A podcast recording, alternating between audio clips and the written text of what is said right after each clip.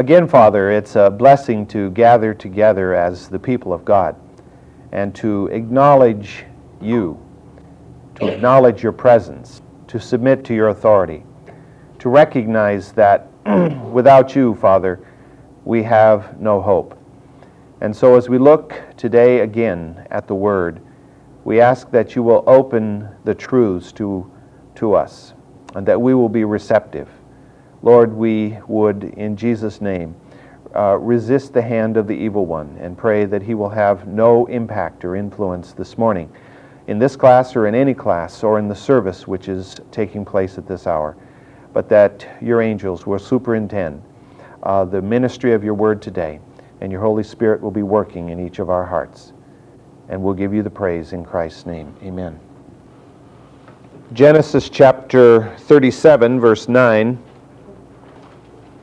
Genesis 37, verse 9. Now he had still another dream, and related it to his brothers, and said, Lo, I have had still another dream. And behold, the sun and the moon and eleven stars were bowing down to me. And he related it to his father and to his brothers. His father rebuked him and said, What is this dream that you've had? Shall I and your mother and your brothers actually come to bow ourselves down before you to the ground? And his brothers were jealous of him, but his father kept the saying in mind. Last week we noted in the previous verses uh, Joseph relating the first dream uh, that he had of the barley sheaves being harvested and then the uh, barley sheaves, the 11 barley sheaves, bowing down to Joseph's barley sheaf. And uh, this, this really teed off his brothers because they knew directly the implication of uh, that particular dream. And, and now we have another dream that is very similar, only in many ways somewhat worse than the first. Now, uh, this is obviously a short time later uh, probably a few days, maybe a week or two later. We, we don't know the time frame here, but somewhat after the uh, one was related the first time. And, and apparently the venue is a little different because in this case, at least, we know Jacob is there to hear it, and there's no implication that he was there to, hurt, to hear the first dream.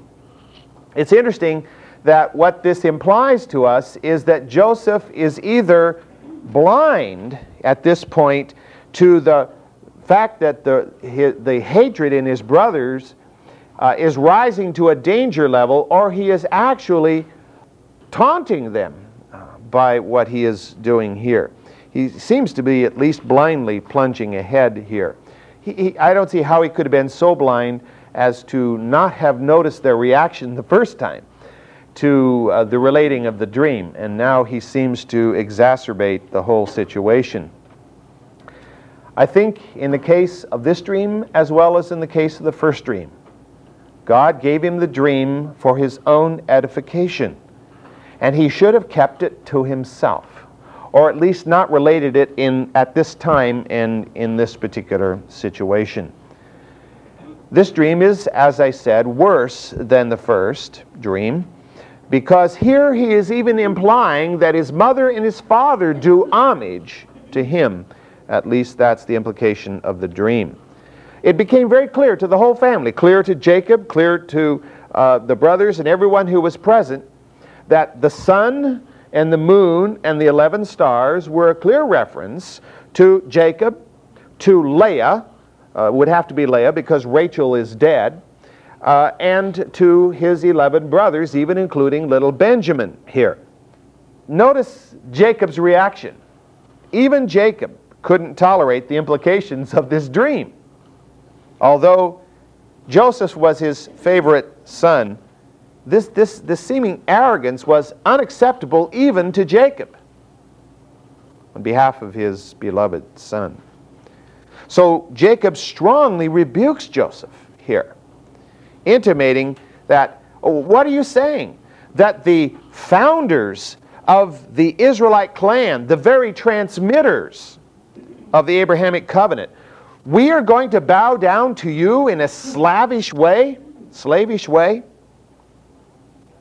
Remember when the, the scripture talks about or infers uh, the bowing down, it's, it's literally a prostrating of oneself on the ground in, in front of this other person, as if in worship. And so this was intolerable thinking as far as Jacob was concerned. It seemed to everyone that what Joseph was doing was arrogating himself and demeaning his parents and demeaning his brothers. Maybe Jacob was beginning to catch a little inkling here of what the brothers were going through of, of what his other sons were going through as a result of Joseph's uh, attitude. The hatred of Joseph by his brothers is now being fanned into a white heat by this situation. And we'll see what that means. but notice, there's a really important statement, I think, at the end of verse 11. Verse 11 says, And his brothers were jealous of him, that's putting it mildly, but his father kept the saying in mind. Although jo- uh, uh, Jacob rebuked Joseph and said, What is this you're saying? What is the implication of all of this? He did not just dismiss the whole dream out of hand. He could have said, Boy, you, you must have eaten something bad last night, you know, or, or you know, you, whatever. He rebuked his son, but at the same time, he didn't put the whole thing out of his mind. It reminded me of Mary. Remember Mary, the mother of Jesus? Uh, we're told that uh, th- this event would happen, that event would happen, Jesus would say this, or this would be said about him, and the scripture tells us that she hid those things in her heart. And so we have Jacob here uh, actually putting it back in his mind and filing it there, this dream, because it may have been from God. And it could be that one day his favorite son would become an important leader. That may be the implication, even though what it sounded like at the moment uh, was too much to bear. Let's read on here, beginning at verse 12. Then his brothers went to pasture their father's flock in Shechem. And Israel said to Joseph, Are not your brothers pasturing the flock in Shechem? Come, I will send you to them. And he said to him, I will go. Then he said to him, Go now and see about the welfare of your brothers and the welfare of the flock, and bring word back to me. So he sent him from the valley of Hebron, that is, and he came to Shechem. And a man found him. Behold, he was wandering in the field. And the man asked him, What are you looking for? And he said, I am looking for my brothers. Please tell me where they are pasturing the flock. And, he, and the man said, they, move, they have moved from here for I heard them say, Let us go to Dothan. So Joseph went after his brothers and found them at Dothan. Certainly, we're talking about several months later now, after the events of the relating of the dreams. And in this passage, I think we can, first of all, uh, from looking at verse 12, make some rather interesting assumptions. First of all, since Jacob is sending Joseph out to discover the welfare of his brothers, I think we can safely assume that except for little Benjamin, all the brothers were gone. None were residing there at Hebron. They were all gone. Because it would have been very unlikely, in my opinion at least, that Jacob would have sent Joseph if there had been another brother around to send because it would be, of course, a dangerous journey. Any journey in those days was dangerous. Uh, you know, we, we, even sometimes are not, you know, we, we even have, maybe have a little bit of fear of making a long distance journey. And in those days, they had much more reason uh, to fear. Now, it's possible, it's possible that servants were sent with, Jake, uh, with Joseph. But I think as we read on through the passage and as we look at it, we discover that was probably not so. He could have sent servants along with him to guard him and to make sure everything went well. But apparently that does not happen because other events that transpire as we go down through this chapter uh, would have been very unlikely had there been manpower with, uh, with Joseph. A second assumption I think that we can derive from this 12th verse that uh, since all 10 of his older brothers were or seemed to be involved in pasturing the flock, that we're talking about a major move of animals here. That probably very few animals were left in the Hebron region. And the vast flocks were moved in mass up north. Thousands and thousands of animals. Uh, obviously, that might be some of the reason why Joseph could just ask anybody who happened to be walking by where his brothers were because they probably wouldn't have been missed. uh, had they gone through, they would have been noticed because of the vast herds that they would have been leading through the area. Thirdly, why, why did they travel so far? Why did they move all the way from Hebron, all the way back up to the region of Shechem? And we're talking about a distance that would require about a week to move those large flocks that far. And I think what this is implying that there is a drought, or at least a very arid uh, time going on, and that the uh, fields around Hebron to the north and the south of Hebron uh, had been overextended, and they were not able to uh, provide for the size of the flocks. And so they've had to move at a far distance in order to provide pasturage for, for all these animals. A fourth uh, assumption that seems to come out of this is that Jacob must trust Joseph. And, and certainly we assume that in a general way he'd trust Joseph, but I mean, trust his skill and his judgment enough to send this young man on this long journey alone. I mean, he's about 18. Now, in those days, 18 was a full fledged adult. You had all the adult responsibilities. I mean, there was, as I've mentioned before, no such thing as teenage in those days. You were either a child or an adult, and there was nothing in between. And, and, and so, certainly, he was old enough, but was he skilled enough? Was his judgment good enough? Apparently, Jacob felt that this was so. We, we have to remember that peace in order and order have not characterized this part of the world for much of history. You read down through history and you'll discover that chaos and warfare and unrest has been very characteristic of the whole Mesopotamian area, particularly the area of Palestine. Because it was often out on the fringe of the empire, whether it be the Egyptian empire or the Assyrian or the Babylonian, whatever the empire was, it tended to be out on the fringe area and, and so sort of a frontier like area in many ways. It's not much better today, is it? Uh, the tragedy of the last few days is, uh, you know, you just know what to, to make of all of this. But um, we're still told to pray for the peace of Jerusalem. And then finally, think about the fact now, these brothers are moving the flock back to Shechem, of all places. They had fled from Shechem just two or three years before because they had massacred the whole male population and, and stolen all of, or, you know, abducted all the rest of the population and left the place desolate and deserted. And now they're moving back into this area, this, this, this region of uh, where they had earned such infamy. Well, I think what this tells us is either the city of Shechem is still unoccupied, or the terror of the Lord is still on the Canaanites relative to Jacob and his family. And I think it's probably more the latter that would make a difference here. Now, to travel from Hebron to Shechem is a distance of approximately 50 miles. As I mentioned before, it would take a close to a week to, to move vast herds that far because, particularly in a time of drought where the amount of grass was relatively scarce, uh, you'd have to move the, the, the flocks slowly. But for Joseph, that particular distance could be, could be covered fairly quickly. Now, if he was on foot, which seems to be implied here, uh, it would have taken him about two days.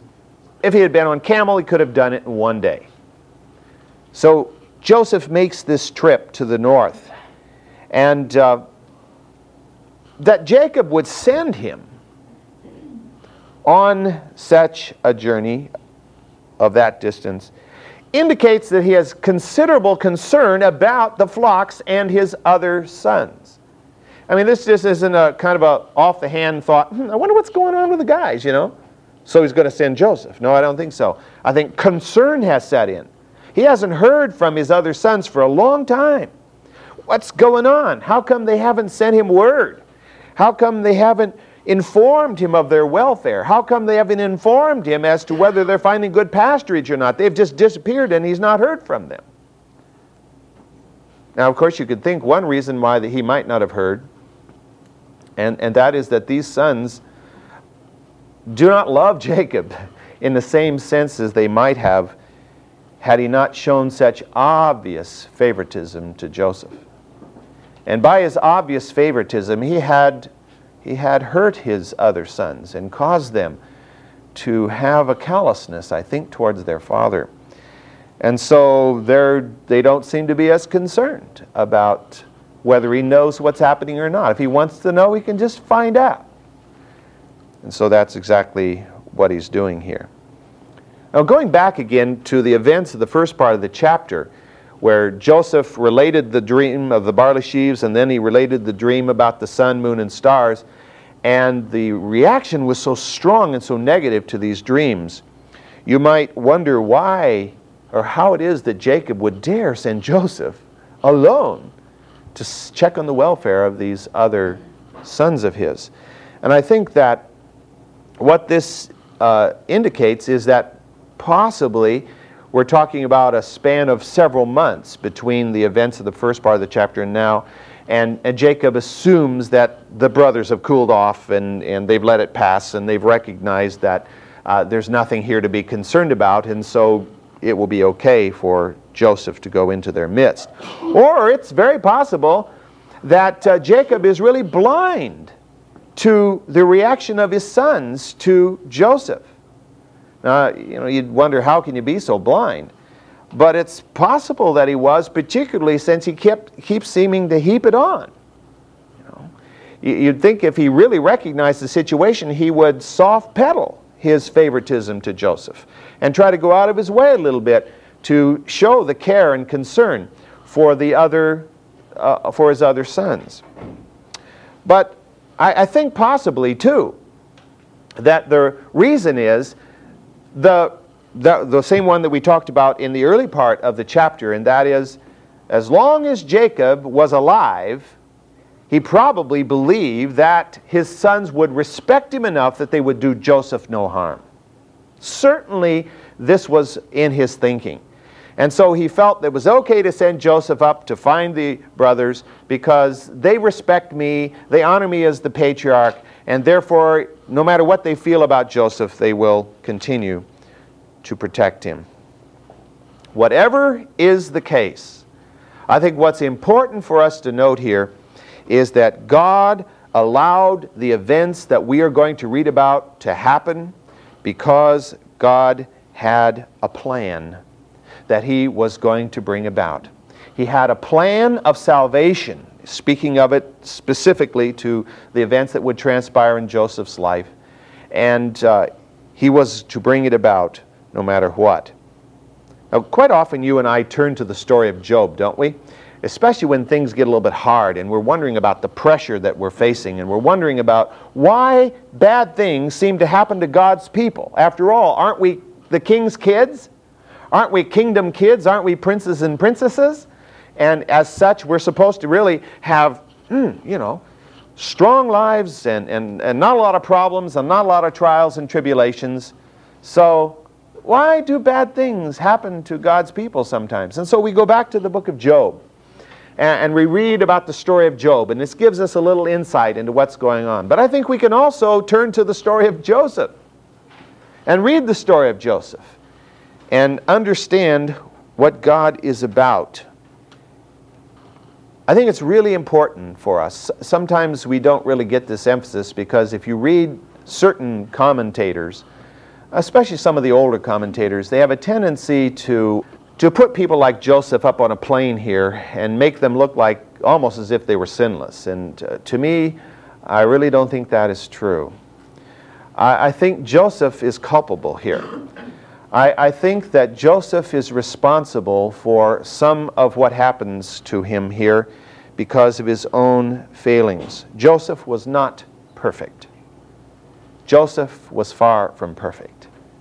And so, in that sense, you and I can relate to him, right? Because we are not perfect, we are far from it. But what God is doing is through and in spite of Joseph's imperfections, God is bringing about his plan in Joseph's life. I, I, don't know about you, but there are times when I fail and I wonder, why does God give a, a second thought about me? You know, I can't seem to keep it together. If things go well and all of a sudden I'm over here or I'm over there. And I assume that's probably fairly common experience for most of us. And we learn, we go to the story of Joseph and we find it's because God has a bigger plan than our little plan. And God is going to use us in that plan, and sometimes we're going to get roughed up along the way. We have to learn to implicitly trust God. It's really what it's all about to implicitly trust God. In God's eyes, you and I are no worse sinners than Joseph. We have to just constantly remind ourselves of that. That we are no worse sinners than Abraham, than Isaac, than Jacob, than Joseph, than Elijah, than Elisha, or any of the rest of them. Only Jesus himself was the perfect man. James keeps reminding us that Elijah was a man as we are. And yet he went before God, and God worked a mighty, in a mighty way. And, and the implication is, so he will in and through us. Because Elijah was no more esteemed in the eyes of God than we. We need to believe that God cares for us. Even when we fail, God cares for us. It's hard sometimes for us to, to believe that, maybe. Because we know in our own situation, when somebody fails us, sometimes we don't say, oh, well, that's okay, I love you anyway. Sometimes we say, what a jerk, you know? This, this guy's not going to be a friend of mine anymore. Look what he's done to me, you know?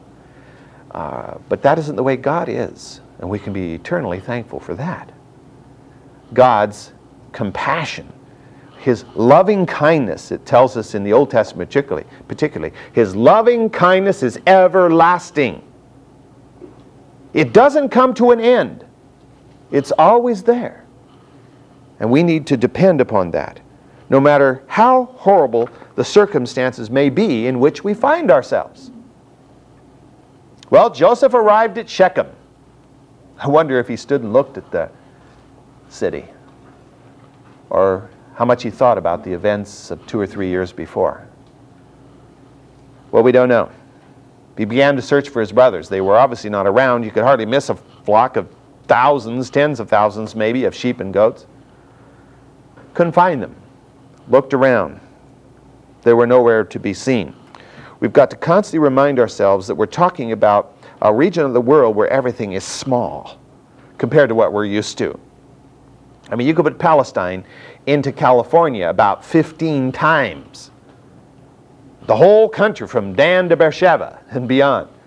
So you get a feeling that's sort of like searching around in a small portion of Shasta County uh, and without all the tall mountains. And so it shouldn't be that difficult to find them if they're there. And so it, it, I, I, think what he was doing was kind of wandering in ever widening circles to try to find, a, you know, catch a glimpse of where his brothers were. And the, the implication is that you know, he was just wandering out there looking and not finding. But as he was wandering, he encounters a man. This man is not identified. We're not told who this man was or anything about this person. You look at that, it's, to me, it's, it's very interesting. In verse 15, and a man found him, and behold, he was wandering in the field. And the man asked him, What are you looking for? He said, I'm looking for my brothers. Please tell me where they are pasturing the flock. Then the man said, They have moved from here, for I heard them say, Let us go to Dothan. Ever think much about that? It's possible this man was a Canaanite shepherd and therefore had talked with the boys. and, um, you know, shot the breeze about shepherding, maybe, whatever there was to shoot. Uh, and uh, that he actually, you know, I mean, how close, you'd have to be pretty close to hear him say that. so he had to be in contact with him. And, and, that's very possibly the scenario here. But the thought came to me as I was studying this, that, you know, we possibly have an angelic uh, encounter here. This man's not identified, and this man knows a lot. And this man found Joseph wandering in the field. God, when there is no human means by which God can impact our lives and do what He wants to do, sometimes He will do it supernaturally. Scripture teaches us that sometimes we entertain angels unawares, and we've read many accounts of such a thing. And so I, I, think it's at least a possibility here. It you know, doesn't really change the course of anything too much, other than to know that God is superintending what's going on in Joseph's life. Now, that can be true, whether it's an angelic uh, visitation or, or if it was simply a Canaanite shepherd. Either way, God is looking out for Joseph, and, and God is directing Joseph so that he will find his brothers. But to me, it's encouraging to think about the fact that we may be wandering someplace. But God knows where we are, and God will send the one along to direct us on the path that we're supposed to go. God will show us the way. And He may use a human being, He may use a sermon, He may use a passage of Scripture that you've read uh, this morning or sometime recently, or he may use a lesson or whatever God may use. Word of advice from a godly friend. Or God might send some form of angelic visit to us to guide us on our way. Joseph was not wandering as far as God was concerned. God knew where he was. And God said, This is the way, go this way, by whatever method he used here. Apparently, the grass around Shechem was worn out, was used up. And so the brothers had moved north to Dothan. Now, Dothan was never a particularly large town. Today it's just a small tell over on the side of the valley. You come out of the valley of Jezreel down towards uh, Shechem. You go through a, a valley that's, oh, shoot, five miles wide. Not terribly wide, maybe not even that wide as you come down through this area. And, and so, in, in many ways, it's physically a lot like Shechem, small town in the midst of a relatively small valley. And so they moved down, or up actually, northward uh, to Dothan, about 16 miles between Shechem and Dothan. So that would have been another couple of days' uh, journey for the flocks as they, they moved them. For Joseph, it would have added another day once you talk about the wandering around there looking for them. Certainly, he is now three days out from home, at least. What does this mean? This means he is far from the protection of his father. The influence of his father is far away. And that has a lot to do with what transpires next. Verse 18. When they saw him from a distance, and before he came close to them, they plotted against him to put him to death. And they said to one another, Here comes this dreamer. Now then, come, let us kill him, and throw him into one of the pits, and we will say, A wild beast devoured him. Then let us see what will become of his dreams. But Reuben heard this, and rescued him out of their hands, and said, Let us not take his life Reuben further said to them, Shed no blood, throw him into this pit that is in the wilderness, but do not lay hands on him, that he might rescue him out of their hands to restore him to his father. So it came about when Joseph reached his brothers that they stripped Joseph of his tunic, the varicolored tunic that was on him, and they took him and threw him into the pit. Now the pit was empty, without any water in it. Joseph is very in, in, innocently looking for his brothers. And he sees them in the distance, is walking toward them. As he did, what was he thinking? Well, we have no way of knowing, but certainly he was not thinking that 18 years of pastoral life was going to come to a screeching halt. That his life was going to be radically transformed in just a few hours. And that shortly he would never see the promised land again in this life. Certainly, those were not thoughts going through his head. Had he known that, or had he thought that, do you suppose he would have continued to go find his brothers? He would have said, Whoop, there they are. He going back. I found them. They're up there by Dothan. They're doing well, I think. No, certainly he would not have continued on. God knew. God knew exactly what was going to happen. So why didn't God tell him? Why didn't God send an angel and say, Look, better not go there. These guys are going to try to take your life. Why, why did God keep him in the dark? Well, God knew, of course, that if Joseph understood what his brothers were about and what they were planning, that Joseph would have turned tail and run. He would have fled back to the safety of his home under the umbrella of his father. But God prevented him from thinking those thoughts apparently at all and from believing that anything that bad was about to happen to him because God had a plan for Joseph. God's plan was to use Joseph to save two nations and to elevate Joseph to great uh, position of power and authority. And he didn't want Joseph fouling it up. So he kept him in the dark. God sometimes keeps you and me in the dark so that we won't foul up his plan. You know, often we say, boy, if I'd just known what was going to happen, I would have done this, that, and the other thing. That's just exactly the point. now, sometimes it might have been better had we known it ahead of time because what we did was stupid. But hopefully, you know, I mean, Joseph is not doing anything stupid here. He'd already done it. And uh, he will now reap the, the consequences of this. We could, of course, argue and say, oh, yes, but the trouble Joseph got in was because God had this great plan for him. And when I get into trouble, it's because I'm stupid or I've sinned or I've done something bad, and, and God just lets me flounder around because of, of the bad person that I, that I am. But that is not true. We could easily argue that Joseph got into trouble because of his sin, because of his arrogance because of the attitude he displayed towards his brothers. And, and therefore, this is the consequences of that. Well, that's very possible, but God used him anyway.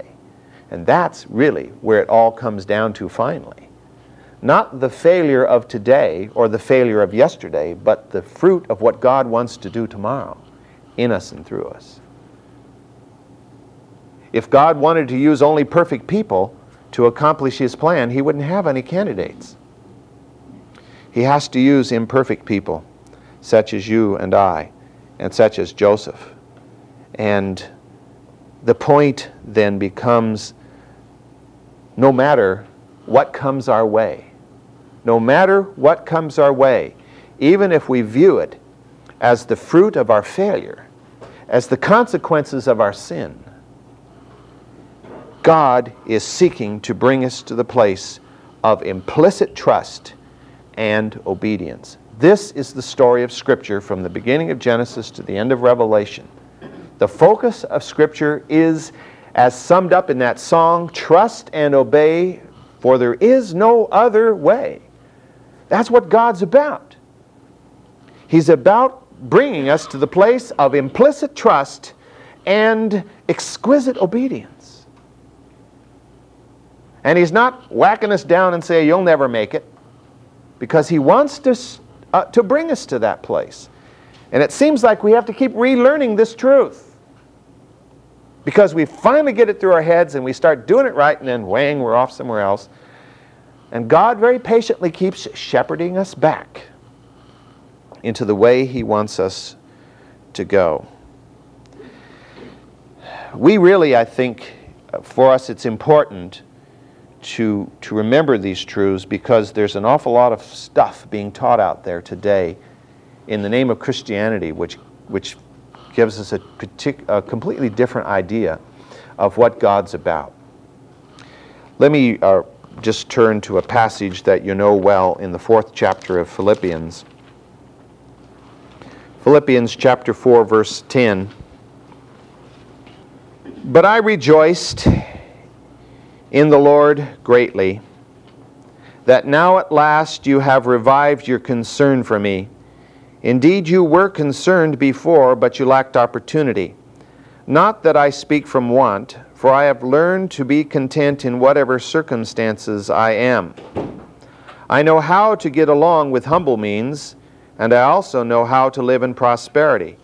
In any and every circumstance, I have learned the secret of being filled and going hungry, both of having abundance and suffering need. I can do all things through him who strengthens me. The real focus of God's purpose in our lives is to bring us to that understanding that we can do all things through him who strengthens us. That we need to be content whether it be in poverty or prosperity, whether it be in hunger or uh, being filled. Whatever our situation, we need to learn to be content. Because God's goal in life is not to make us happy, but to make us obedient, to trust in Him. And, and we know how difficult that is. Because look what God did for Israel. Over and over again, God worked great miracles for Israel. And still, they would doubt Him all that he did to bring them to the edge of Canaan, out of Egypt, through the Red Sea, miraculously providing for them. And they stand there on the edge of Canaan and they can't even believe him to give them the power to conquer the land. Sure, there are giants in the land, strong walls. But how can they compare to a body of water dozens of miles wide that they, that they crossed by miracle. Well, dare we point the finger too hard? We have to look at ourselves and recognize what God has done for us, and yet there are times when we just can't believe Him for the next step. We wonder how we're going to do it. How can it happen? But God is patient. The change for Joseph was going to be radical. Can you imagine anything more radical? save death itself? Here we have the pampered son of a wealthy chieftain who is going to be transformed into nothing more than merchandise in Egypt. You imagine the humiliation of that? But you can't do this to me. I'm, I'm, I'm the son of a wealthy chieftain. God has promised the whole land of Canaan to me, and, you're treating me as if I'm a hunk of meat to give to the highest bidder. His protests, of course, fell on deaf ears, even amongst his own brothers. What we have here is a riches to rags to riches story. Kind of interesting when you think about that. Well, when you're a shepherd, one of the things you are is alert. If you're not alert as a shepherd, you lose a lot of sheep. And so these brothers display their acuity by the fact that they notice Joseph coming long before he gets there. He's probably a mile or more away coming down the road, and they spot him. Obviously, they weren't around just coochie coochie cooing the, the sheep, you know. They were watching the horizon, looking for danger, and they spotted him coming. And the acuity of their eyesight is, is, is clear by the fact they knew who he was. They knew that varicolored tunic or that long sleeve tunic, whatever all it was, uh, well. And so they had enough time to, at least for the brothers that were nearby, to gather together, you know. Get over here, guys. And they talked about their brother Joseph. They plotted against him. They had probably talked about him many, many times before. You can just imagine, can't you? Human nature. And they had probably said some very, very mean things, and they had probably talked about knocking him off before. I don't think this was a new thought at all to them. But now was their chance because he was so far from home. And anything could happen to someone who's walked three days through an unruly land. You can bet that when they're saying, when they make the statement there, here comes this dreamer, that they say it with a sneer, with hatred in their voice. What's interesting is the Hebrew here means literally, here comes the Lord of dreams. Baal is the word used. Baal, which means Lord. Here is the Lord of dreams, the master dreamer himself is coming Shall we not bow down to him? This master dreamer. The implication was, of course, he was good for nothing but having self exalting dreams. What is about to happen is the result of unleashed, pent up hatred, passion against this beloved son of their father Jacob. Does God not know? Certainly God knows. What they meant for evil, Joseph would later said, God intended for good. And that statement by Joseph, made much later, after all these things, of course, have transpired, is a very, very important statement for us to remember because I think it applies over and over again in our lives. Ephesians tells us that we wrestle not with flesh and blood, but with principalities, principalities and power, powers. And they mean it for evil. In every instance, they mean it for evil. But God turns it for good. And so God turns it for good in Joseph's life, but he sure didn't see it then at all. The brothers were carrying out an act that God would use for good, but that did not absolve them from their sin. What they did was evil, and they would pay the price. They would go decades with it hanging heavy upon their conscience. And this shows up later when we read the encounter of Joseph with his brothers when he's down in Egypt. It just shows how heavily this hung upon them because they saw their father's reaction to the death of his son, and they could hardly bear, even though you know their feelings for him had been greatly cooled. Even then, they could hardly bear what they saw happen to their father. And God certainly used it to, to hit them deep in their own consciences, in their own hearts. Joseph's sin did not justify the sin of the brothers. And they one day will be humiliated because of it. And they will be forced to confess their sin. And not until that moment will the guilt be removed. That's why it's so important that we read in 1 John 1 9 that when we confess our sins, He is faithful and just to forgive, because if we don't confess it, we bear it. And as we bear it, it weighs us down. It colors our actions, it, it, it depresses our spirits. We must constantly confess our sin before God that we might be free. And these brothers would pay a big hunk of their lives living under that kind of a cloud of guilt as a result of their sin this day. God did not cause their sin, but God used their sin to kindle the fire of purification because think about it for a moment. These 12 sons are going to be the 12 patriarchs, the clan heads of the 12 tribes of Israel. And the book of Revelation even refers to them relative to the New Jerusalem. And they were going to need a little purification along the way in order to be patriarchs.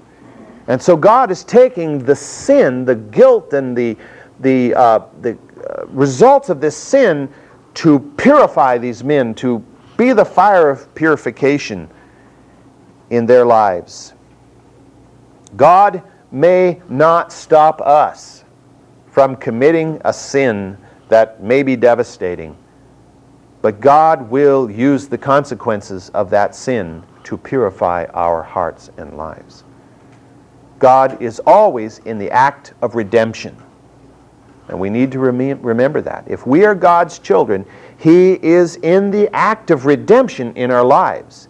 And if we bear the consequences of our sin, that is in itself part of that redemption. This will change the lives of those boys. And they will recognize one day that their hatred of their brother was wrong, and their attitude towards their father was wrong no matter what excuse they may have for it or what reason they can point to and say, but we had good justification for feeling this way. God does not accept our justification. No matter how ill people treat us, we must respond as Christ responded. And as he hung on the cross, he said to those who had put him there, Father, forgive them because they don't know what they're doing. Now that's humanly impossible for us to do but it can be done through the power of the Holy Spirit. And that's why the scripture tells us to submit to God and resist the devil, because that's the only way that the Spirit of God is going to be able to move us in the direction He wants us to go. And that's all part of the trust and obey theme that rings from passage to passage, echoes down through the corridors of history. Trust and obey, because there is no other way.